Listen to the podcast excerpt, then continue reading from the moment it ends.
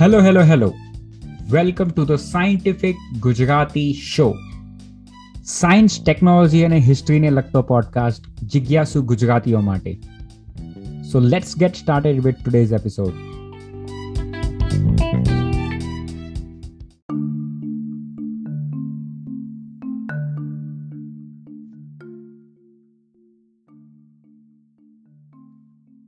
તે Black Panther movie જોયું છે ઓફકોર્સ જોયું જોયું ને યાર.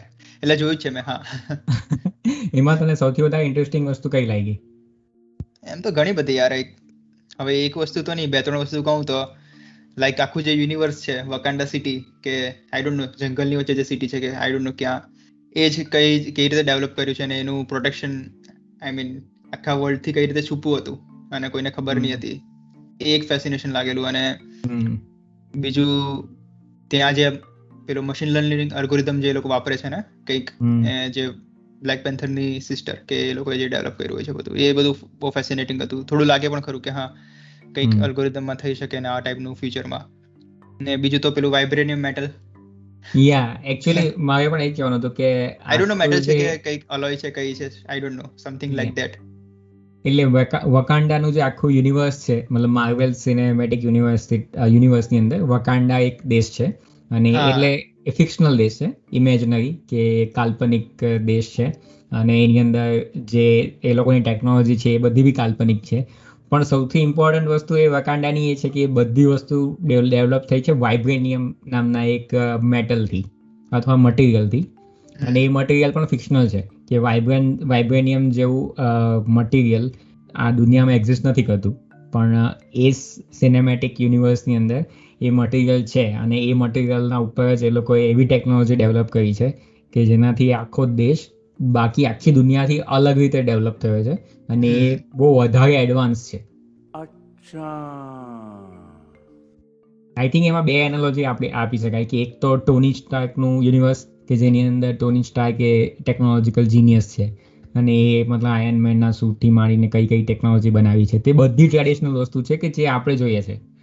અને વકાંડા એક અલગ જ ટાઈપનું મતલબ ટેકનોલોજીકલ એડવાન્સ કન્ટ્રી છે કે જે આ બધાથી અલગ છે. જેની આ દુનિયાને ખબર નહીં હતી એવી વસ્તુ પણ ત્યાં છે. યા. અને એ બધી વસ્તુ ડેવલપ કેવી રીતે થાય એ લોકોના એક વંડર મટીરિયલથી જેનું નામ છે વાઇબ્રેનિયમ અને આઈ થિંક કોમિક બુકમાં એનું ઓરિજિન એવી રીતનું છે કે કોઈ મીટિયોરેટ એટલે કે કોઈક ઉલ્કા એવું કંઈક આવીને પડે છે એ આફ્રિકાના કોઈક રિજિયનમાં અને એ આખું વાઇબ્રેનિયમનું બનેલું હોય એમ. તો એ વાઇબ્રેનિયમ મટીરિયલ ખાલી એ એ જ દેશમાં છે જેનું નામ વકાંડા છે. અને એના સિવાય બીજા કોઈને આખી દુનિયામાં ખબર પણ નથી એમ. હા એટલે આપણે જે લોકો લિસનર્સ છે લોકોને કહી દે કે જો મૂવી નહીં જોયું હોય તો પહેલા મૂવી જોઈ લેજો. અથવા તો તો રેફરન્સ તમને વધારે ખ્યાલ આવે I think so yeah anyway આપણે મતલબ વકાંડા શું છે અને વાઇબ્રેરિયમ શું છે અત્યારે અત્યાર સુધી એસ્ટાબ્લિશ કરી દીધું છે. એટલે સપોઝ કોઈ મૂવી નહીં પણ જોઈ હોય તો આઈ થિંક એમને થોડી ક્યુરિયોસિટી તો થશે કે મૂવી જોવા જેવું છે એમ. તો આપણે મેઇન વાત તો કહેવાની છે વાઇબ્રેનિયમની રાઈટ કે વાઇબ્રેનિયમ જેવું મટીરિયલ એ લોકોએ શું કહેવાય એની અંદર એટલી બધી એડવાન્સ એડવાન્સ તો નહીં પણ મતલબ એમ કંઈક યુનિક પ્રોપર્ટી છે. કે જેને દરેક રીતે એ લોકો યુઝ કરીને બધી ટેકનોલોજી ડેવલપ કરી છે. અને સૌથી જે ઇમ્પોર્ટન્ટ ટેકનોલોજી એમાં બે છે. એક તો જે ટીચેલા જે લોકોના રાજા છે અને મેઇન જે હીરો છે બ્લેક પેન્થર તો એનો જે એનો બ્લેક પેન્થર સૂટ અને બીજી વસ્તુ એ લોકોની ટ્રાન્સપોર્ટેશન અંડરગ્રાઉન્ડ ટ્રાન્સપોર્ટેશન સિસ્ટમ અચ્છા. યા તો એ બે વસ્તુ સૌથી વધારે એડવાન્સ છે. અને વકાંડાને બેઝિકલી કેવું કે એ લોકોએ એક સિમ્બોલિકલી બી બહુ ગજબ બનાવ્યું છે ને. કેમ કે આફ્રિકાની અંદર છે દેશ બરાબર. એટલે ઇન જનરલ મતલબ એવું એક કોમન પરસેપ્શન છે ને કે આફ્રિકા એ મતલબ it's like a third world આખો કોન્ટિનેન્ટ જ્યાં એટલું ડેવલપમેન્ટ નથી થયું એમ. વચ્ચે હા. તો એની વચ્ચે એક એવો દેશ છે કે જે મતલબ સૌથી વધારે ડેવલપ છે. ઇવન જે ફર્સ્ટ વર્લ્ડ કન્ટ્રી છે એનાથી બી વધારે ડેવલપ ને એડવાન્સ છે. તો એ એક બહુ સરસ મિક્સચર છે એમ. તો વાઇબ્રેનિયમ જે છે, તો એની મેઇન જે પ્રોપર્ટી શું છે ખબર? કે વાઇબ્રેનિયમ જનરલી એટલે એના ઉપર જ્યારે કોઈક ઇમ્પેક્ટ થાય ને. જેમ કે આપણે એક્ઝામ્પલ લઈએ, આનો જ બ્લેક પેન્થરનો જે સૂટ છે. તો એ સૂટ ખાલી મતલબ એમ શું કહેવાય કે સ્પાઈડરમેનના સૂટ જેવો નથી કે જસ્ટ મતલબ એક લેયર છે. બટ એની અંદર એની એ આખો વાઇબ્રેનિયમનો બનેલો છે. એટલે એનાથી શું થાય કે જ્યારે એના ઉપર કોઈ એક બુલેટ આવે ને તો એ બુલેટની અંદર જે એની કાઇનેટિક એનર્જી હોય ને તે એનર્જી સૂટની અંદર એબ્સોર્બ થઈ જાય. હા. અને પછી એને એ જ્યારે એને રિલીઝ કર્યું હોય ને ત્યારે એક સાથે એને રિલીઝ કરી શકે એમ. યા સો અંદર સ્ટોર પણ થાય એમ. યા એનર્જી સ્ટોર કરી શકે જ્યારે એના ઉપર કોઈ ઇમ્પેક્ટ થાય તો. તો આ આ વસ્તુ અલગ કેવી રીતે છે? કે કેપ્ટન અમેરિકાનું જે શિલ્ડ છે ને એ વાઇબ્રેનિયમનું બનેલું છે બરાબર? પણ એ જ્યારે કોઈ પણ કે એના ઉપર કોઈ ઇમ્પેક્ટ થાય ને તો એની ડાયરેક્શન ચેન્જ થઈ જાય. એટલે કે ઇમ્પેક્ટ કેપ્ટન અમેરિકાના હાથ ઉપર નહીં આવે. એ શિલ્ડથી જ મતલબ ડાયરેક્ટ એને ડિફ્લેક્ટ થઈ જાય. હા એ રીતે. જ્યારે આ- બ્લેક પેન્થરનો સૂટ છે એ બી વાઇબ્રેનિયમનો બનેલો છે પણ એની ખાસિયત એ છે કે એની અંદર જ્યારે ઇમ્પેક્ટ થાય ને ત્યારે ઇમ્પેક્ટ એબ્સોર્બ થઈ જાય ને એ પોટેન્શિયલ એનર્જી તરીકે સ્ટોર થઈ જાય. એટલે એ રીતે એ ટેકનિક રીતે સૂટ બનાવેલો છે એમ એ ટેકનોલોજી હા છે. યા અને આ વસ્તુ જ્યારે ઓરિજિનલ કોમિક બુકમાં પણ હતી રાઈટ પણ એ કોમિક બુક લખાયેલી ક્યારે? મતલબ એ ત્રીસ ચાલીસ વર્ષ પહેલા. અને ત્યાર પછી એના ઘણા બધા મતલબ ઇટરેશન આવ્યા ઘણા બધા મતલબ ને એ કોમિક બુક માટે એવું થતું જ હતું હોય ને કે એક ધારો બ્લેક મેન થશે મેલ છે તો એને ફિમેલ પણ બનાવી દીધું. પછી કોઈ મલ્ટીવર્સ આવી ગયું તો મલ્ટીવર્સમાંથી એક બીજા કોઈ બ્લેક પેન્થર આવી ગયું જે કોઈ એનિમલ હશે એમ. એટલે આવું બધું મતલબ કોમિક બુકમાં થતું ગયું હોય તો એની અંદર કેવું એ લોકોએ અમુક અમુક વર્ડ્સ નાખી દે. Kinetic energy vibration vibration momentum તો આ બધા વર્ડ્સ એ લોકોએ નાખી દીધા તો એનું એક્સપ્લેનેશન નથી કે આવું કેમ થાય છે. પણ જ્યારે હવે રિયલ લાઈફ એક્શન મૂવી એ લોકોએ આ અત્યારે બે હજાર અઢારમાં કે ઓગણીસમાં ક્યારે આવેલું? ત્યારે એકચ્યુઅલી એને એસ્ટાબ્લિશ કરવું પડે. હા. કે હવે મતલબ આ અત્યારના પ્રમાણે આપણે કંઈ પણ આવા રેન્ડમ વર્ડ યુઝ કરીને જઈ નહીં શકીએ. એ રિલાયેબલ રિલાયેબલ તો નહીં પણ રિયાલિસ્ટિક લાગવું જોઈએ. હા બિલીવેબલ લાગવું જોઈએ કે હા લાગવું પોસિબલ છે. હા, આવું આવું થઈ શકે એમ. કે અત્યારે જેવી દુનિયા આપણે જોઈએ છે તેમાં કદાચ આવું પણ કંઈક હોઈ શકે એમ. તો એ એક ચેલેન્જ હતો. તો તેની અંદર મતલબ એ મૂવીના આવ્યા પછી મેં ઘણા બધા આ બધા આર્ટિકલ્સ આવ્યા છે એના ઉપર કે કેવી રીતે આ ટેકનોલોજી વર્ક કરતી હોવી જોઈએ કે વાઇબ્રેનિયમ વર્ક કરતું હોવું જોઈએ એમ. તો મને પહેલા એવું લાગ્યું કે કદાચ એક જ એક્સપ્લેનેશન હશે ને? કે એ લોકોએ ઓલરેડી પહેલા એનો મતલબ સાયન્ટિફિક પ્રિન્સિપલ ડિસાઇડ કર્યો છે એના ઉપર બિલ્ડઅપ કર્યો છે કે આ રીતે હોઈ શકે. પણ આના મતલબ જનરલી કોમિક બુકના કેસમાં ઊંધું હોય છે. કે એ લોકો પહેલા ઇમેજિન કરે છે અને પછી એને મતલબ શું કહેવાય એમ ટોપ ડાઉન અપ્રોચ જાય છે કે આને હવે સાયન્સ સાથે મેચ કરવા. હા પેલા ફિક્શન કરી લીધું પણ હવે એને બિલીવેબલ બની શકાય કઈ રીતે એમ. એટલે મેં અત્યારે રિસર્ચ કરતો તેમાં મને ત્રણ એક્સપ્લેનેશન મળ્યા આના. તો કે આ કેવી રીતે કામ કરી શકે? કે સપોઝ કોઈ બુલેટનો કે કોઈ પણ વસ્તુનો ઇમ્પેક્ટ થાય એ સૂટ ઉપર અને પછી. એનર્જી સ્ટોર થાય રાઈટ તો પહેલો પહેલું તો કોમન એક્સપ્લેનેશન હતું કે એક સ્પ્રિંગ જેવું એક્સપ્લેનેશન કે આખું સૂટ જે છે તે એવા ટાઈની ટાઈની મોલેક્યુલ મોલેક્યુલનો બનેલો મોલેક્યુલરનો બનેલો છે જે સ્પ્રિંગ જેવા છે એમ. કે જ્યારે એના ઉપર ઇમ્પેક્ટ થાય ને તો એ સ્પ્રિંગ શું થાય? દબાઈ જાય. મતલબ એવા એવી બિલિયન્સ ઓફ સ્પ્રિંગ મતલબ છે એકદમ નેનો લેવલ ઉપર. તો એ સ્પ્રિંગ દબાઈ જાય ને તો એની એનર્જી અંદર સ્ટોર થઈ ગઈ જ્યાં સુધી એ સ્પ્રિંગ દબાયેલી છે.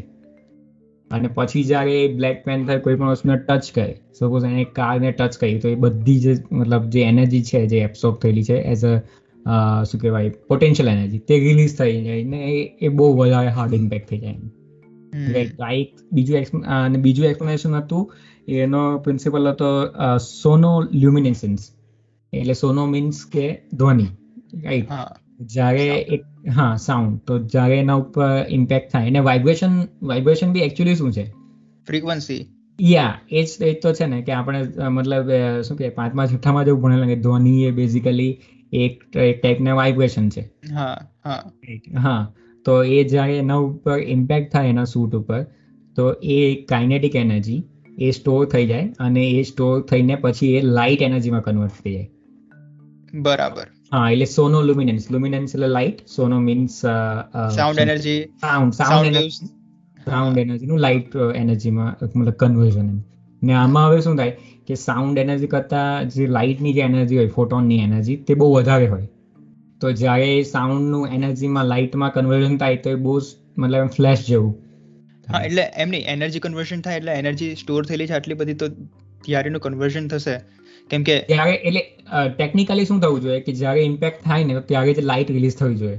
હા. એનર્જી કન્વર્ઝન થઈને. પણ આની અંદર એ વકાંડાના સાયન્ટિસ્ટ એટલા એડવાન્સ છે કે એમણે એ સૂટને મતલબ બીજું એક્સપ્લેનેશન એવું છે કે સૂટની અંદર એક ફાઇબર ઓપ્ટિક જેવી મતલબ નાની નાની સ્પ્રિંગ બનાવેલી છે. અને એની અંદર જે ઇમ્પેક્ટ થાય ને પછી લાઇટ એનર્જીમાં કન્વર્ટ થઈ જાય ને એ લાઇટ એનર્જી સૂટની અંદર સ્ટોર થાય. હા. અને પછી જ્યારે રિલીઝ કરવી હોય ત્યારે એમ્પ્લિફાય થઈને રિલીઝ થાય. હા એટલે ઓપ્ટિકલ બેટરી જેવી બની ગઈ ને હવે બેટરીને કદાચ હા હવે કદાચ એવું પણ એ લોકોએ પ્રેડિક્ટ કર્યું છે બધા સાયન્ટિસ્ટોએ કે કદાચ એ ઓપ્ટિકલ એનર્જીની જે બેટરી ઓપ્ટિકલ બેટરી જેવું સ્ટોર થઈ ગયું તો એમાંથી પછી એને ક્યાં તો એઝ અ બ્લાસ્ટ કરીને રિલીઝ કરી શકાય લાઇટ એનર્જી ક્યાં તો એને એ એનર્જીને પણ કન્વર્ટ શું કે કન્વર્ટ કરીને યુઝ કરી શકાય હમ.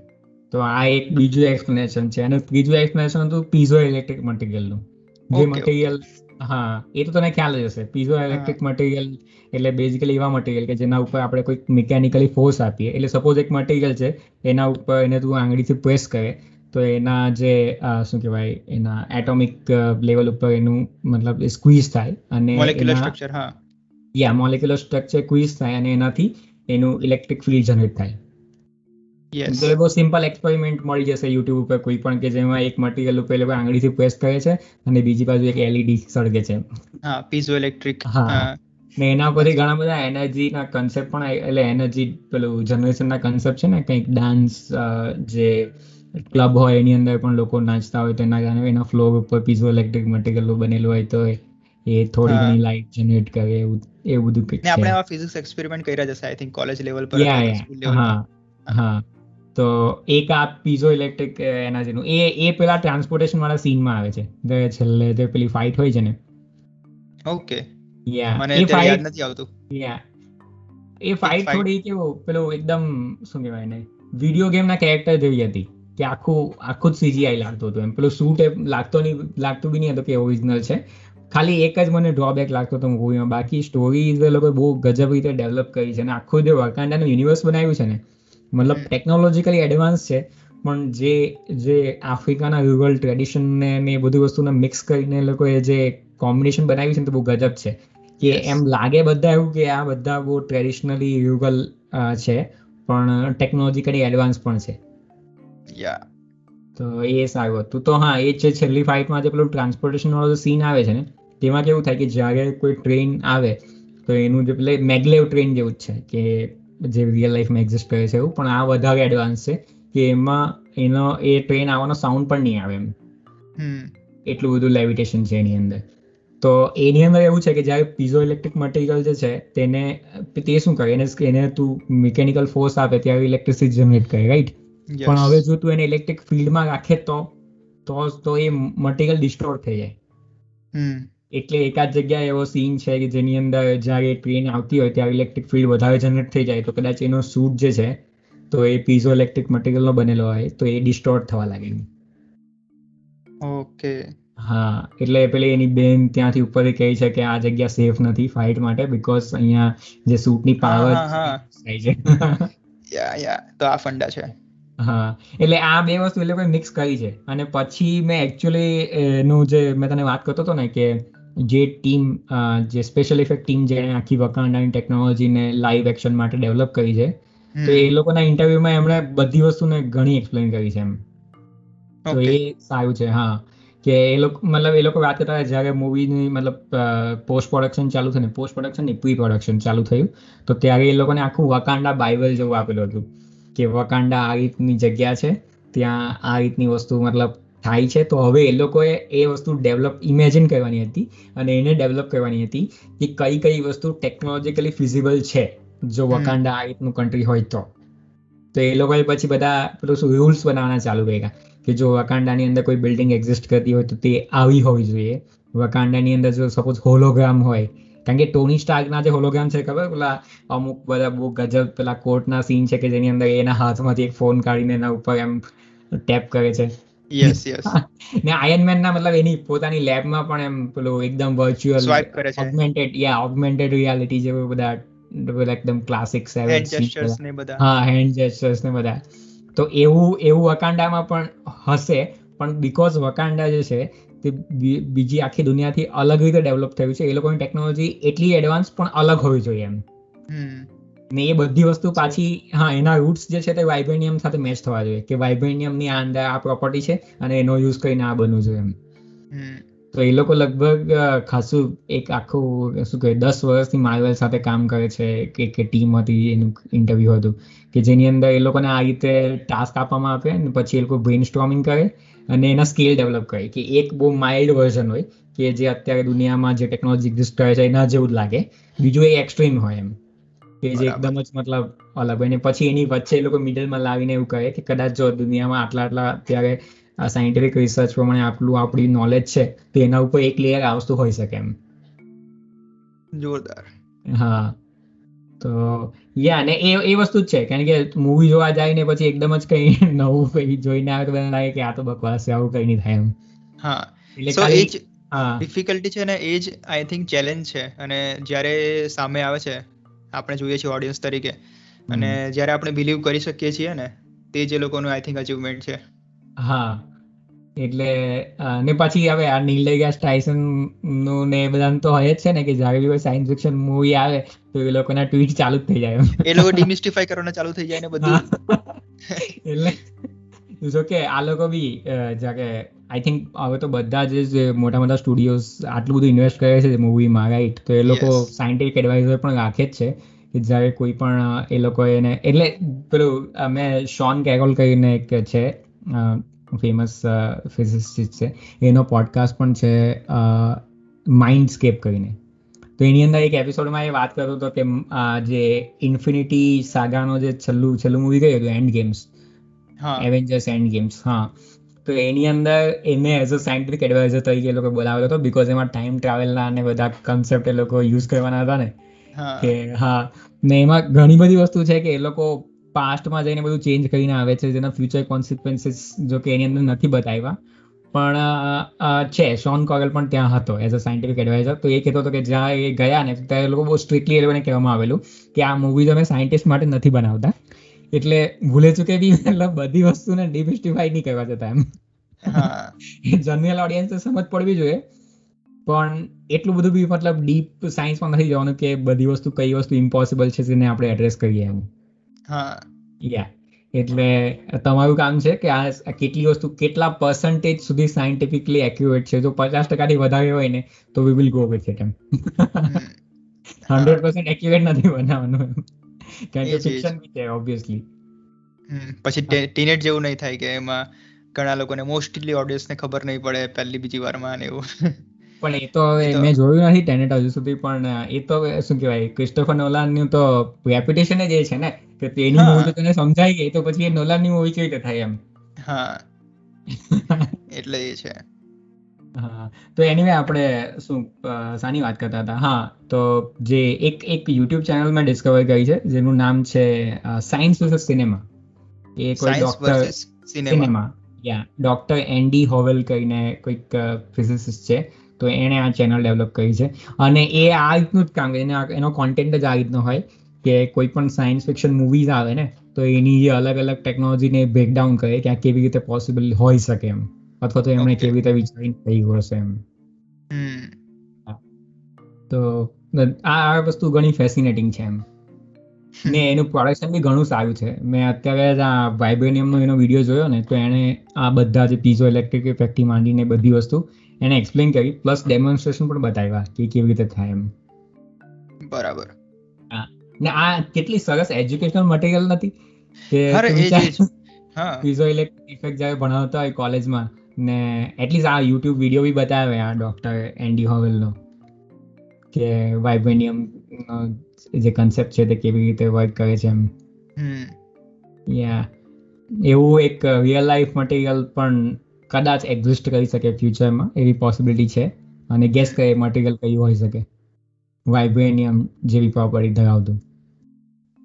ગ્રાફિન હા ગ્રેફિનનું હમણાં જે રિસેન્ટલી જેનું દસ પંદર વર્ષથી આને જેનું ના ના એમ તો ઘણા ટાઈમથી ચાલે છે રિસર્ચ પણ એટલે મેઇન પોઈન્ટ એ છે કે ગ્રાફીનનો જે કન્સેપ્ટ છે ને કે કાર્બન એટમ સિંગલ લેયર એટલે એક જ એટમ એક એક એટમની જેટલી એની થિકનેસ છે અને એનું જે સ્ટ્રક્ચર જે છે તે પેલા હનીકોમ જેવું છે કે મધમાખીના પૂળામાં કેમ હેક્ઝાગોનલ આવે. તો એ રીતે એ એ શું કહેવાય એનું બંધારણ છે. અને એને જો આપણે એનું પ્રોડક્શન કરી શકીએ અને એને ડિફરન્ટ ટાઈપના શેપની અંદર બનાવી શકીએ તો એ કદાચ દુનિયાનું સૌથી હલકું અને સૌથી પાવર સ્ટ્રોંગેસ્ટ મટીરિયલ બની શકે એમ. હા હા એ વચ્ચે ન્યૂઝમાં ઘણું હતું જ્યારે એને એનો યુઝ એનર્જી સ્ટોરિંગમાં પણ થઈ શકે અને જેવી વાઇબ્રેનિયમની વાઇબ્રેનિયમની પ્રોપર્ટી છે ને કે એના ઉપર કોઈ ઇમ્પેક્ટ થાય તો ઇમ્પેક્ટને એબ્ઝોર્બ કરી લે.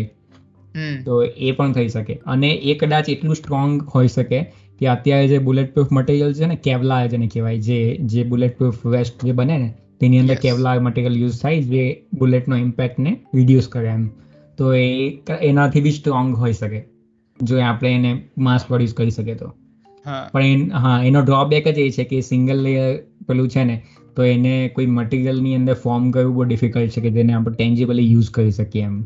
યા લાઈક સિલિકોન પર આપણે જે લેયર્સ બનાવે સ્ટ્રક્ચર્સ ને બધું. યા તો એટલે કદાચ ફ્યુચરમાં ગ્રાફીન એક્ઝિસ્ટ કરી શકે. અને એ એ બહુ શું કહેવાય કે ફેસિનેટિંગ છે કે જો ગ્રાફીન જેવું મટીરિયલ લાર્જ સ્કેલ ઉપર દરેક વસ્તુમાં યુઝ થવા લાગે ને તો લિટરલી આપણે એક સિવિલાઇઝેશન એક એક સ્ટેપ આગળ વધી શકે એમ. કારણ કે એનર્જી પ્રોબ્લેમ સોલ્વ થઈ જતી. રાઈટ અત્યારે એનર્જી સ્ટોરેજનો ઇશ્યુ છે. એનર્જી જનરેટ તો આપણે ઘણી રીતે કરીએ છીએ. ઇવન સોલારમાં બી ઘણી એનર્જી જનરેટ થાય છે પણ સ્ટોરેજનો જ ઇશ્યુ છે રાઈટ તો અત્યારે લિથિયમ આયન બેટરીને જો તું રિપ્લેસ કરી શકે ગ્રાફિન બેટરીથી તો એ મતલબ એમ શું કહેવાય હંડ્રેડ સ્કેલ બેટર થઈ શકે ટેન્જિબલી કહેવામાં કરવામાં. તો આનું રિસર્ચ એટલે અત્યારે એટલે થાય છે એટલે કઈ ક્યાં સુધી પહોંચ્યું છે કે એવું કંઈક? એ એક્ઝેક્ટલી મતલબ રિસર્ચ ચાલે તો છે. મેં ઘણા બધા વીડિયો જોયા હતા. દર વર્ષે કોઈક ને કોઈક એક આર્ટિકલ આવી જાય જેની અંદર. આવતું હોય કે this could change the world M potential to change the world new discovery આમ તેમ એવા બધા ટાઇટલ આવ્યા કરે. પણ એકચ્યુઅલી કોઈ ટેન્જિબલ વસ્તુ મને એવું લાગે કે જ્યાં સુધી કોઈ વસ્તુ મતલબ કમર્શિયલી યુઝફુલ નહીં થઈ શકે તું એને યુઝ કરી શકે. ત્યાં સુધી એ બધી વસ્તુ ખાલી પોટેન્શિયલ છે. યસ રાઈટ અત્યારે ધારો કે એપલે આ નવા આઈફોનની અંદર લાઇડા સેન્સર નાખી દીધા. તો હવે એ લાઇડાર ટેકનોલોજીનો યુઝ કરીને તું રૂમને સ્કેન કરી શકે. તું મતલબ ઘણી હવે ને એ લોકોનું પર્પઝ શું છે? એ લોકો લિટરલી ટેકનોલોજીને એક્સપાન્ડ કરે છે ને? કારણ કે હવે કેમ મતલબ લાઇડાર કેમેરા ફોનની અંદર નાખી દીધા. તો જે પણ ફોટો જે બધા લોકો લેશે તે બધા લાઇડારથી લીધેલા ફોટો હશે. તો એની અંદર ડેપ્થ પણ ઇન્ક્લુડ હશે. અને એનો યુઝ કરીને એ ડેટા સેટનો યુઝ કરીને એ લોકો ઓગમેન્ટેડ રિયાલિટી કે વર્ચ્યુઅલ રિયાલિટીની અંદર શું કહેવાય એ પ્રિપેર કરે છે પોતાને દસ વર્ષ માટે નેક્સ્ટ દસ વર્ષ જ્યારે ઓગમેન્ટેડ રિયાલિટી અને વર્ચ્યુઅલ રિયાલિટી મતલબ મેઇન સ્ટ્રીમ હશે. અત્યારે મેઇન સ્ટ્રીમ નથી. હજુ ડેવલપમેન્ટ ફેઝમાં છે એમ. તો એ રીતનું છે. એટલે જ્યાં સુધી કોઈ વસ્તુ શું કે એમ જે ડાયરેક્ટ કોઈ યુઝ નહીં કરી શકે ત્યાં સુધી નહીં આવી જાય એકદમ એન્ડ યુઝરના હેન્ડમાં ત્યાં સુધી તો પોટેન્શિયલી ગુડ જ છે દરેક વસ્તુ. હા અને આ લોકો એટલે રિસર્ચ પણ જ્યાં સુધી એકદમ હંડ્રેડ પર્સન્ટ એ થઈ જાય થઈ નહીં જાય કે અહીંયા સેટિસ્ફેક્ટરી રિઝલ્ટ આવી નહીં જાય ત્યાં સુધી બધું આ બધું રિસર્ચ અને એ જ ફેઝમાં હોય છે. લેબોરેટરીમાં તો આ બધા રિઝલ્ટ જે છે ને મતલબ આપણે જે ગ્રાફિન વિશે જે પણ વાત કરી ને એ બધી મતલબ વસ્તુ એટલે એ રિસર્ચ તો છે આપણને. એ હંડ્રેડ પર્સન્ટ ખબર છે કે આની પ્રોપર્ટી આ વસ્તુ આ થઈ શકે. પણ એને પ્રોડ્યુસ કેવી રીતે કરવું? હા. એટલે એને પ્રોડ્યુસ કેવી રીતે કરવું એમ માસ લેવલ ઉપર? કે જેનો યુઝ કરી શકાય. તો ત્યાં ત્યાં વસ્તુ અટકે છે ને. કે લેબમાં એક સિંગલ લેયરનું તું મટીરિયલ બનાવી દીધું ને એને આપણે ટેસ્ટ કર્યું લેબ કન્ડિશનમાં તો બધું ટેસ્ટ થાય છે એ જ જ. હા પણ એને એકચ્યુઅલ પ્રોડક્ટમાં કન્વર્ટ નથી કરી શકાતું અત્યાર સુધી એવું છે. એટલે પણ ફ્યુચરમાં થઈ શકે કંઈ કહેવાય નહીં. આ બધી વસ્તુ મતલબ આપણે લિટરલી એજ એજ ઉપર છે. કે કદાચ કાલે જ કોઈ ન્યૂઝ આવી જાય કે મતલબ કોઈ લિટરલી ડેવલપ કરી દીધું એક ડિવાઇસ કે જે ગ્રાફિનની પ્રોપર્ટીને યુટિલાઇઝ કરી શકે છે એમ એ રીતે. હમ. તો આ વસ્તુ થઈ શકે. તો યા વાઇબ્રેનિયમ શું કહેવાય એમ એટલું બી એલિયનેટેડ મેટલ નથી અથવા તો મટીરિયલ નથી એમ ઇન શોર્ટ કે પણ તમે પીરિયોડિક ટેબલમાં જોશો તમને મળશે નહીં. નહીં ઓબ્વિયસલી નહીં મળે. હવે એક છે ને એક આઈ થિંક હું ભૂલી ગયો એક પોડકાસ્ટ છે અથવા તો એક કોઈ યુટ્યુબ વીડિયો છે. એ લોકોએ લિટરલી જેટલા બી ફિક્શનલ નહીં કોઈ એક પીરિયોડિક ટેબલ બનાવ્યું છે બધા ફિક્શનલ મટીરિયલનું મતલબ માર્વેલ યુનિવર્સ અને ડીસી યુનિવર્સમાં જેટલા બી મેટલ યુઝ થયા છે તો જેટલા મટીરિયલ યુઝ થયા છે ને એનું એક ફિક્શનલ પીરિયોડિક ટેબલ બનાવેલું છે. અચ્છા. જોરદાર. એ કદાચ તું સર્ચ છે ને ગૂગલ ઉપર તો મળી જશે તને કે fictional periodic table of a superhero universe એમ. બરાબર. સરસ છે. યા એનીવે વાઇબ્રેશન વિશે મતલબ વાઇબ્રેનિયમ વિશે તો આપણે જે વાત કરવાની તો કરી લીધી. બાકી અત્યારે જે સ્પાઈડરમેનનું જે ટ્રેલર આવ્યું ને સ્પાઈડરમેન ફાર ફ્રોમ હોમ નહીં no way home no way to no way to home એ ગજબ લાગ્યું મને ખરેખર. મતલબ મને એવું લાગતું નહીં હતું કે હવે કંઈક આ લોકો કંઈક નવું કરશે પણ એમ મજા આવી. મતલબ ટ્રેલર જોઈને લાગ્યું કે આ ઘણું એક્સાઇટિંગ હશે. ખાસ કરીને જે છેલ્લો સીન હતો ને હેલો પીટર વાળો. હા. એકચ્યુઅલી મેં ટ્રેલર જોયું પણ હજી મને યાદ નથી આવતું કે પાછું માથે જોવું પડશે. એમાં એ લોકોએ હવે શું કહેવાય એક ઇન્ફિનિટી ઇન્ફાઇનાઇટ સ્ટોરીનો એક લૂપ પેલું શું કે દરવાજો ખોલી નાખ્યો સ્પાઈડરમેન માટે. કારણ કે એ લોકોએ હવે મલ્ટીવર્સમાં લઈ ગયા ને સીધે સીધું. હા હા. કે ડોક્ટર સ્ટ્રેન્જ પાસે જાય છે અને ડોક્ટર સ્ટ્રેન્જ અને મતલબ યસ અને અને જે પેલું છેલ્લું કેરેક્ટર ઇન્ટ્રોડ્યુસ થયું એક્ઝેક્ટલી યા હા તો બધા જે પાછલા શું કહેવાય કે પહેલું એકદમ ફર્સ્ટ સ્પાઈડરમેન મૂવી જે હતું. હા.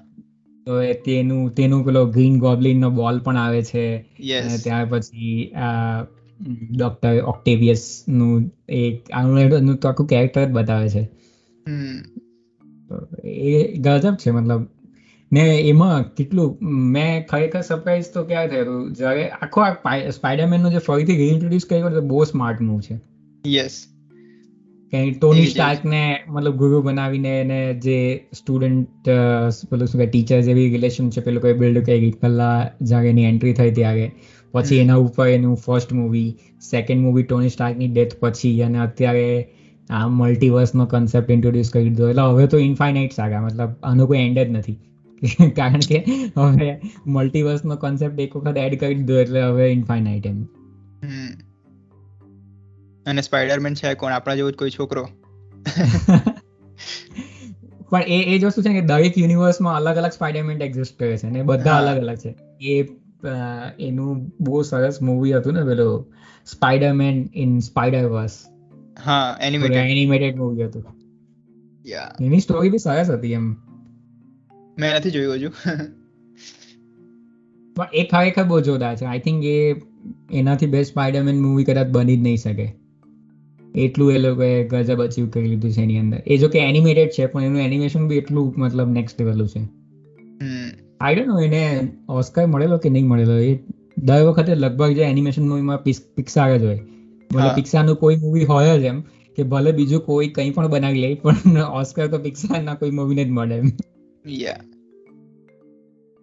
બોલ આની અંદર બીજું કંઈક આપણે વાત કરવા જેવું છે? બાકી આ ટોપિક ઇન્ટરેસ્ટિંગ છે આના ઉપર આપણે બીજા એપિસોડ પણ કરી શકીએ. હા એ તો છે. કે યા અને આ લોકોનું મેઇન તો એ જ જોવાનું છે કે જે લેવલ પર બનાવે છે મૂવીઝ ને બધું ને પ્રોડક્શન ને હોય છે ને તો I think it is feasible કે એ લોકો અપોઇન્ટ કરી શકે છે આ સાયન્ટિફિક રિસર્ચર્સ ને for developing the technological logics actually અમેરિકામાં એની જે મેઇન જે શું કહેવાય જે સાયન્ટિફિક ફંડિંગ એજન્સી છે ને નેશનલ સાયન્સ ફાઉન્ડેશન કેવું કંઈક ઓકે. તો એ લોકોનો એક કોઈ ટેકનોલોજી ટ્રાન્સફર જેવો કોઈ પ્રોગ્રામ છે જેની અંદર એ લોકોએ અમુક સાયન્ટિસ્ટને લિસ્ટ ડાઉન કરેલા છે કે આ આ ફિલ્ડના એક્સપર્ટ છે અને એ કમ્યુનિકેટ કરી શકે અથવા તો કન્સલ્ટ કરી શકે એમ. તો એ હોલિવૂડ હોલિવૂડ અને નેશનલ સાયન્સ ફાઉન્ડેશનનો કોઈક એક હાઇબ્રિડ પ્રોગ્રામ છે કે જેની અંદર આ રીતે મતલબ ફિલ્મ મેકર અને જે સાયન્ટિસ્ટ હોય તે કોલાબરેટ કરે છે. એટલે એટલે સાયન્ટિસ્ટ લોકો એકચ્યુઅલી એડવાઇસ કરે છે જે કોઈ પણ પર્ટિક્યુલર મૂવીના સીન હોય કે જેની અંદર મતલબ એ લોકો લિટરલી કેર કરે છે ફિઝિક્સની કે ભલે આમાં એક્શન કરવાનું છે ભલે આમાં એક્શનમાં જે જે હીરો જે છે જેની પાસે મતલબ શું કહેવાય એમ એલિયન પાવર્સ છે પણ તો પણ આપણે ફિઝિક્સનું ધ્યાન રાખશું એમ. એટલે ભલે હંડ્રેડ પર્સન્ટ નહીં પણ હા એટલે અમુક લેવલ સુધીનું. હા એક એક લેવલ ઉપર જશું આપણે કે થોડું ફિક્શન લિબર્ટી લેશું પણ એનું ફાઉન્ડેશન તો ફિઝિક્સ હશે એમ. હા. ફાઉન્ડેશન ઇમ્પોર્ટન્ટ છે ને? એટલે પેલું આની અંદર આપણે નાખશું આની અંદર સોર્સની અંદર. તો એક જે વીડિયો છે ને એની અંદર મેં તને વાત કરી ને એના જે જે આ ટીમ જે છે જેણે આ બ્લેક પેન્થરનું શું કહેવાય? રિસર્ચ કર્યું ટેકનોલોજીકલ હા ટેકનોલોજીકલ રિસર્ચ નહીં પણ આખી એ લોકોએ એનું વિઝ્યુઅલ ઇફેક્ટ બનાવી કે આખું કેવી રીતે વાકાંડા દેખાશે એ બધું એ લોકોએ એનું પ્રોટોટાઇપથી માંડીને બધું કહ્યું તો એ ટીમના એની અંદર છેલ્લે એક બહુ સારી એ વસ્તુ એ લોકોએ મેન્શન કરી કે આ એક સાયન્સ ફિક્શન અને સાયન્સની એક ફીડબેક લૂપ છે.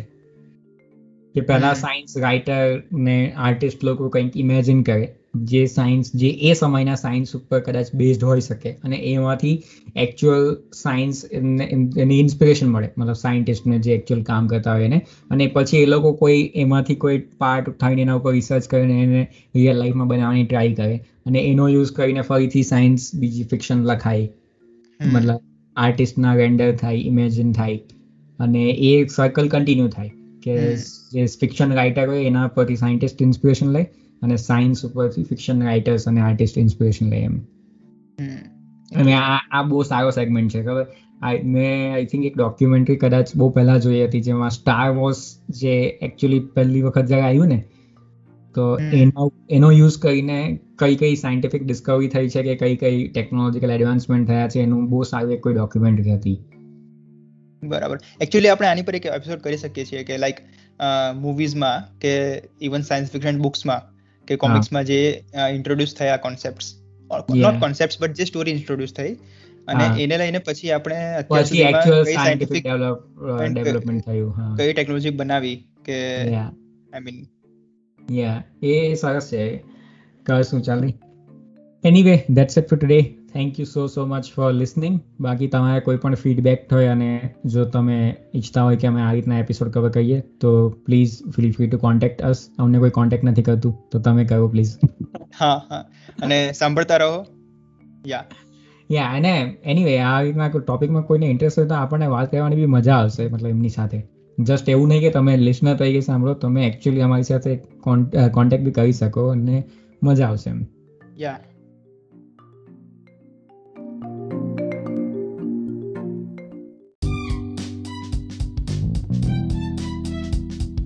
thank you so so much કે તમે આ પોડકાસ્ટને અંત સુધી સાંભળ્યો.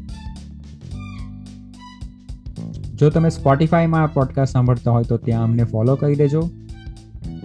અને બીજા દરેક પ્લેટફોર્મ ઉપર સબસ્ક્રાઇબ કરી લેજો. અને જો તમને અમારો એપિસોડ સારો લાગે તો બીજા સાથે શેર કરજો. તમારા ઓપિનિયન અને અભિપ્રાય અમારી સાથે શેર કરતા રહેજો. અમારા ઇન્સ્ટાગ્રામનો અકાઉન્ટ છે એટ સાયન્ટિફિક ગુજરાતી જેની લિંક ડિસ્ક્રિપ્શનમાં આપી દીધી છે. તો મળીએ નવા એપિસોડમાં નવી વાતો સાથે.